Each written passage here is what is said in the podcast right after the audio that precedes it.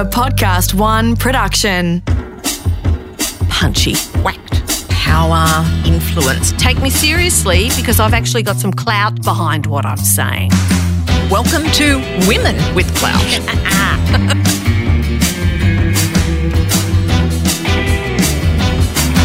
Catherine, I'm delighted that our guest for this episode is Justice Megan Latham, who started as a solicitor in Leeton and uh, eventually rose to very um, high and important positions as a judge in the Supreme Court. She has had a long and very distinguished career. She's thought profoundly about that career and about the New South Wales legal system, about the exercise of power, and she has always been a fierce feminist. Yes, I remember Megan very clearly, though I've met her since, but um, some years ago when she was the commissioner of the Independent Commission Against Corruption, ICAC, which is a, is a very high profile role. And she certainly has had a stellar career Yeah. in the law. And it, it is a quite controversial and difficult position. It is. As indeed I think we're going to hear. Megan, it's wonderful to have you here on Women with Clout, and you certainly qualify as a woman with clout. You have presided over some fascinating and controversial cases as a judge. Do any of them stand out as particularly memorable? I think probably one that did stand out as memorable because it was so bizarre was um, a trial of a man by the name of Desmond Campbell.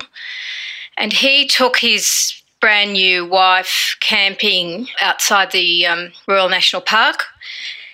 And she allegedly fell to her death, according to him, because she left the tent in the middle of the night to go to the toilet. None of the circumstantial evidence supported that story.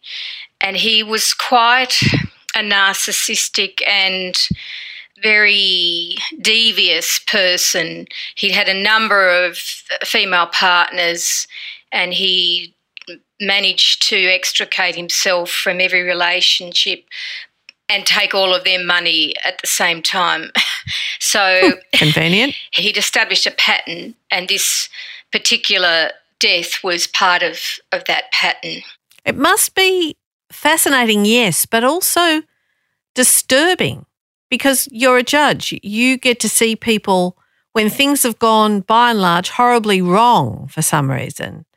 How do you protect yourself from getting emotionally caught up in that case and I'm sure many of the others that you've presided over? I don't think you can totally isolate yourself.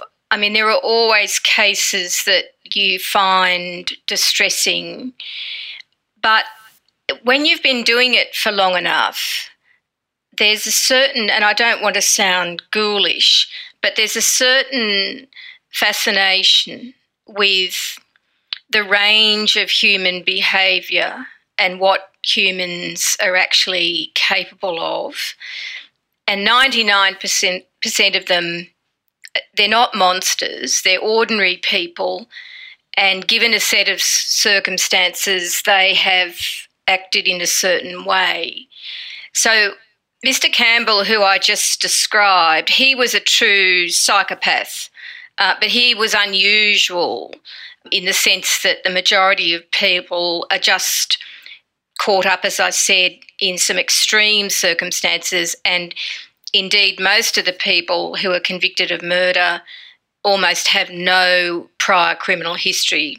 And that's largely because murders are committed in a domestic context or they're committed you know in in the middle of a neighbor dispute or some extreme reaction to stress or violence So it sounds like being a judge actually expanded your sense of compassion for ordinary human beings. Yes, it did, really. Uh, it did because I, I think that we all like to think the human race is, is so civilized and that we've come such a long way. In fact, you don't have to scratch very far beyond the surface of a person to see some fairly primitive and basic instincts. And I think we forget that those instincts are always there. Megan, can we go back a little bit and just talk about did you decide on law very early in your life or was it something that was a little bit serendipitous? How did you how did you choose that career path? I don't know that I had a clear idea that I was going to choose that profession. I always had a very kind of combative relationship with my father in a in a good way. I mean, he taught me to think for myself, and he would constantly question statements that I made. And so I developed a kind of strong taste for, for debate, but it really didn't gel for me until I was in, I think it was year 12 at school. I did a tutorial in in first level English, and at the end of the tutorial, the English teacher said to me, you know, what do you want to do? And I said, well, um, you know, I don't really know. And she said, well, you'd make a very good lawyer. ah. and I, I think sometimes those chance remarks, you know, when they're made at a at a particular time, they can be very influential. So when I left uh, school, I went into arts law. Yeah, we've heard quite a few times in these interviews two things that you've just told us. One, a teacher yep. who gives an idea to someone of their future, and the other, how often women who have made their way in public life had a close and uh, a very equal relationship with their father. That the father's influence is really powerful. So it's interesting you said that. Well, well, it is powerful, but it's important for another reason as well.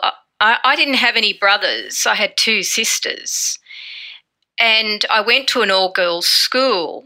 And it never really occurred to me that my voice wasn't as valuable or, or, or, as interesting as anybody else's because my father had always given me, you know, that consideration and it was it was a pretty rude shock when I got to university because I was in these tutorials full of men and for the first time I realized that their voice was preferenced over mine and I found that quite a difficult adjustment. It's interesting, isn't it? Because when you were doing law, it wasn't as it is now, where I think often the majority of the students are, are women then it was still relatively unusual, wasn't it, to be a female legal student?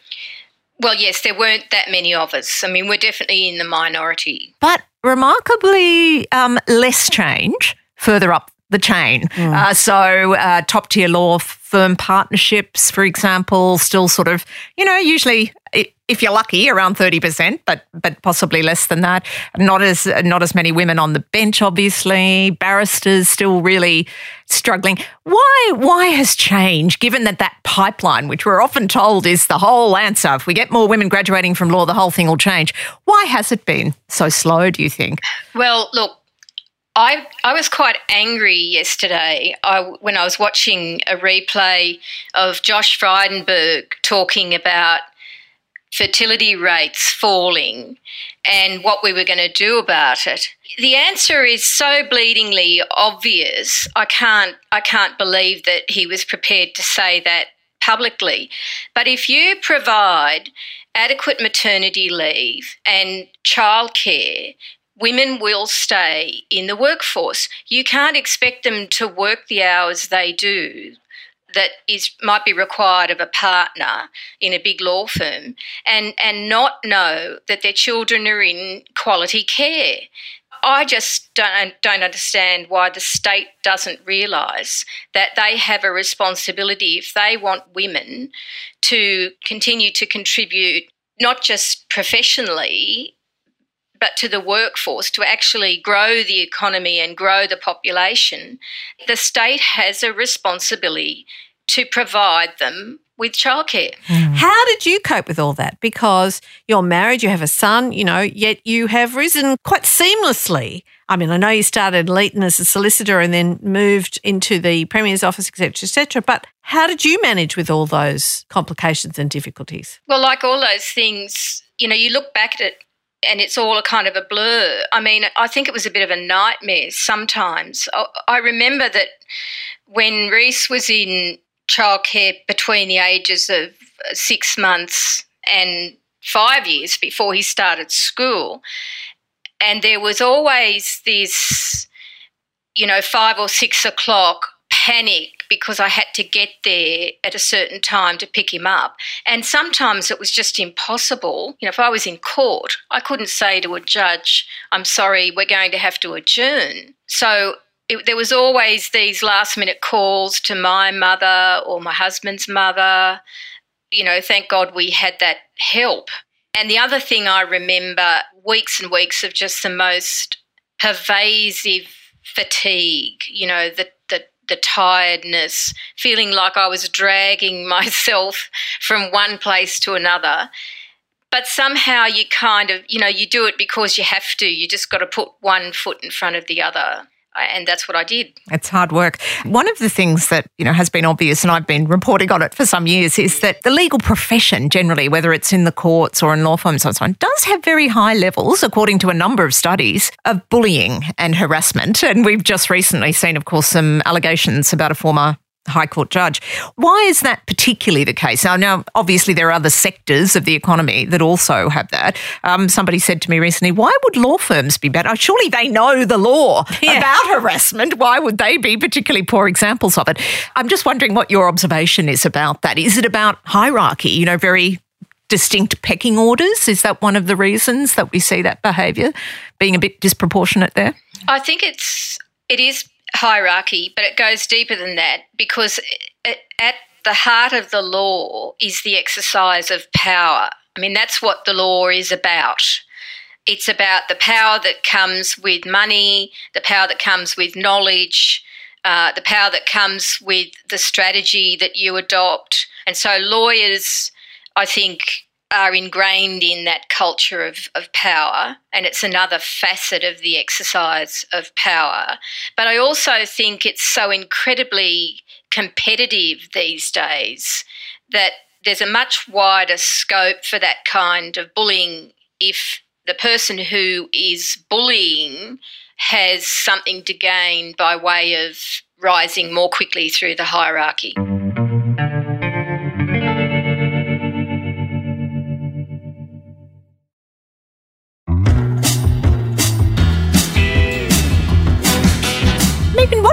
Has changed for women? Because I'm sure you've got many anecdotes about running into assumptions, bias, and sexism, but has much changed? And has it changed for the better in some ways? I think it has changed in the sense that there are a lot more women at senior levels of the judiciary. There was one female Supreme Court judge when I was uh, practicing Crown Prosecutor. I think now there's eight or nine female Supreme Court judges. So there, I mean, there are more women in the in the in the judiciary, yep. and with their presence, I mean, just their presence on a on a daily professional basis, uh, people have to adjust to the fact that that they're there and that they they will probably in, continue to grow in numbers. So the culture has to adapt to a certain extent. There's still, I think, the problem that women judges encounter with the male profession, because I think that there are men who practice at the bar who have some trouble adjusting to the authority that a woman judge exercises. It's interesting because I do think that there are still quite a few people, not all of them men, sadly, who do find it particularly difficult to deal with the idea of women in authority. We've seen that with female politicians and leaders of countries and how intrinsically illegitimate a lot of people automatically feel that a woman wielding power somehow is. And I imagine that is a particular hurdle that women judges have to deal with more often than, well, probably not female politicians. That's probably the only other group I imagine who cop it even worse. Um, but do people try to avoid appearing in front of women judges, or how does how does it manifest in the world of the judiciary? I don't think people necessarily try to avoid appearing in front of women judges. I think they try and avoid appearing in front of certain judges, and some of them might be women. Right. But I do remember striking a certain attitude, you know, when I was a practicing Crown prosecutor.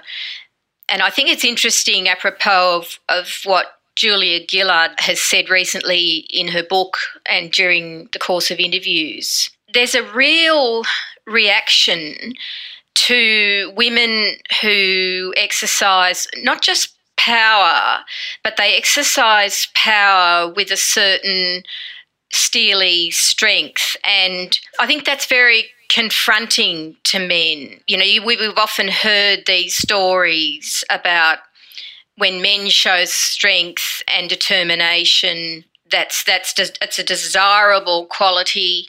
When women do the same thing, they're kind of a hard nosed bitch, you know, and that's mm. that stereotype is still very much current.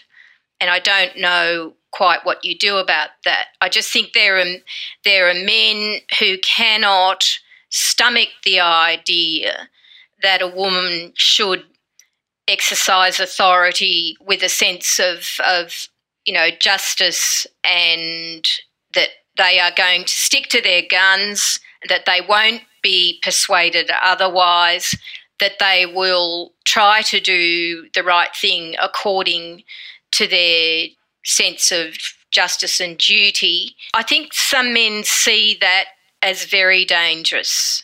It's generally, I think, born out of fear. Fear on the part of men that this is a woman that they can't control, they can't influence her, they can't cozy up to her and kind of cajole her into some other position. And and that that's I think something that they just can't manage. That's that's so interesting because so much of the writing and analysis that I've done over the years, it's been about cracking down that boys' club. I imagine in the law you've seen an awful lot of that over the years. The the, the boys who kind of all know each other probably went to school together. Mm-hmm. I dare say, and their fathers probably went and to school together as well. Yes, exactly, and that can be quite impenetrable, can't it?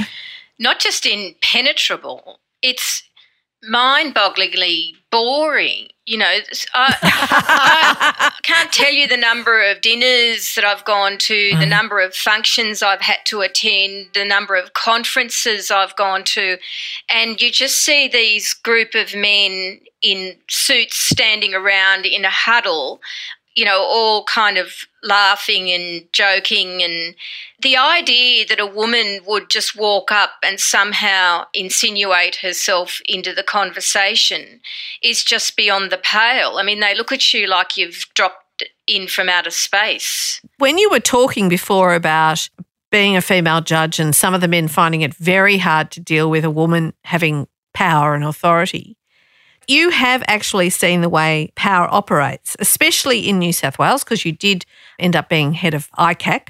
What do you feel about it, and what could we do differently in the way we exercise power? That's a really tough one because my experience at ICAC was partly born of my own naivety, and it took me a while to see that uh, I think it was because I'd had such a long history in the law and in the judiciary, and by and large, all of my colleagues in the judiciary were uh, very respectful. They valued my contribution. We were all treated as equals, um, particularly in the Supreme Court, while Justice Spigelman was the Chief Justice, it was a very equal and inclusive uh, collegiate atmosphere. And so I didn't really see it coming when I got to ICAC. The interaction I had, particularly with aspects of New South Wales politics who didn't like what ICAC was doing, it kind of never occurred to me that they would treat me any differently to the way they'd treated the former commissioner or the commissioner before that. But it became clear to me that they were treating me differently and that they were quite offended by the fact that I I didn't kind of sit there and simper and smile and you know appease them and I I, I couldn't really be anyone other than who I was.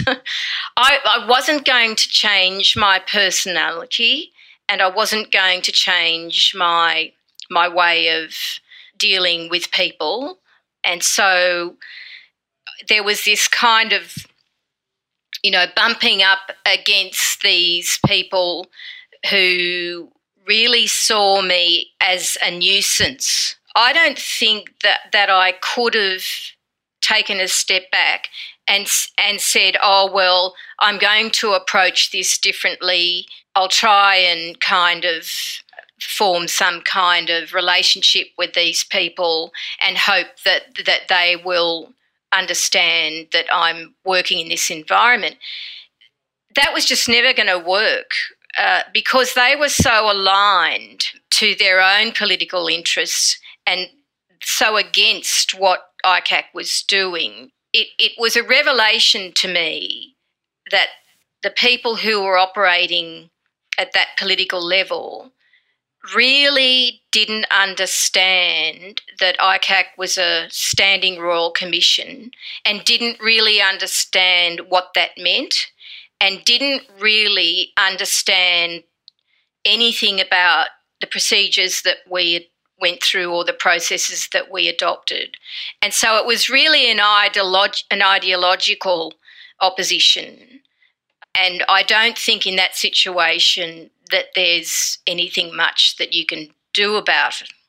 The shock, I think, was that it was like they wanted to reduce me to just another, you know, a, a female bureaucrat who they could they could manage, um, and they they were always going to find me resistant to that way of managing me. You've had Megan an extraordinary career. Do you often get asked to speak about your career? I'm sure you. I'm sure you are, um, and and your advice, I guess, um, which I imagine you sometimes get people asking you, "What's your best advice?" Especially those who are starting out, let us say, in um, that legal sphere? This is something that was incredibly important to me when I was starting out.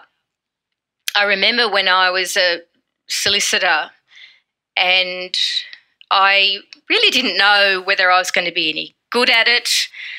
I came up against a lot of men who didn't think I shouldn't be in the profession.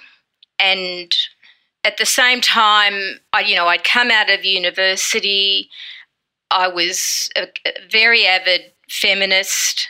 I did a lot of reading, and one of the writers that I discovered at the time was a New Zealand writer, Mansfield, and she wrote these letters to her friend back in New Zealand while she was en route to Europe and she was going to Europe because she wanted to pursue her career as a writer. And she was very young, she was only 23 or something. And she wrote in one of these letters, which subsequently I stuck to a wall, and it was risk, risk anything, care no more for the opinions of others, for those voices. Do the hardest thing on earth for you, act for yourself, face the truth. And somehow that kind of struck a chord with me, and I just knew that whatever I did, I was going to try and, and hold true to that. It sounds a bit corny, but it actually resonated with me and it never never put me in the wrong place as far as I was concerned. No wonder you drove those bloody politicians crazy. and I don't think it sounds corny. She's No, one of my I. favorite favorite writers. Yeah. I think it sounds profoundly um, sensible, actually. and I can't I can't think of advice I'd rather young aspiring legal minds should get. Do you know what I mean? Like it's so important that our judiciary holds to those kinds of principles. When you reflect on your long and very successful but not uncontroversial career, do you feel a sense of yes, I lived up to what I intended to do. I'm satisfied when I look back? I have thought about it, and I know that I would not have done anything differently. I'm not going to, you know, second guess what choices I should have made. I made them at the time and in the place uh, that was required, and I was I was happy with that. With uh, uh, I'm sure that you know, as long as as long as you can say, well, that was the choice I made. It was the right decision at the time then that's all you can ask. And I think there's far too much of this reflecting on what you could have done or what you you know should have done. It's it's far too easy to be critical of decisions that that you might have made in the past, uh, but you can't remake them. And I still think that most of the people that have to make those decisions in difficult circumstances generally make the right ones, but they're a product. They're a product of that time and that place. Exceedingly true and very good advice. Megan, thank you so much for talking to us. I think this examination of clout, real clout, the exercise of power, has been really profoundly important. Certainly for me, because I've always diddled around on the edges. Because I've always diddled around on the edges. So I'm quite impressed uh, to see someone who's actually had real power and used it, and used it with such a solid sense of self and purpose. Yeah. Fantastically illuminating. Thank you so much, Megan. My pleasure. Women with Clout is presented by Jane Caro and Catherine Fox and created in collaboration with Podcast One Australia. Producer Tina Matalov. Theme music composed and performed by David Beckingham. For more episodes, go to podcastone.com.au, download the Podcast One app, or search Women with Clout on Apple Podcasts.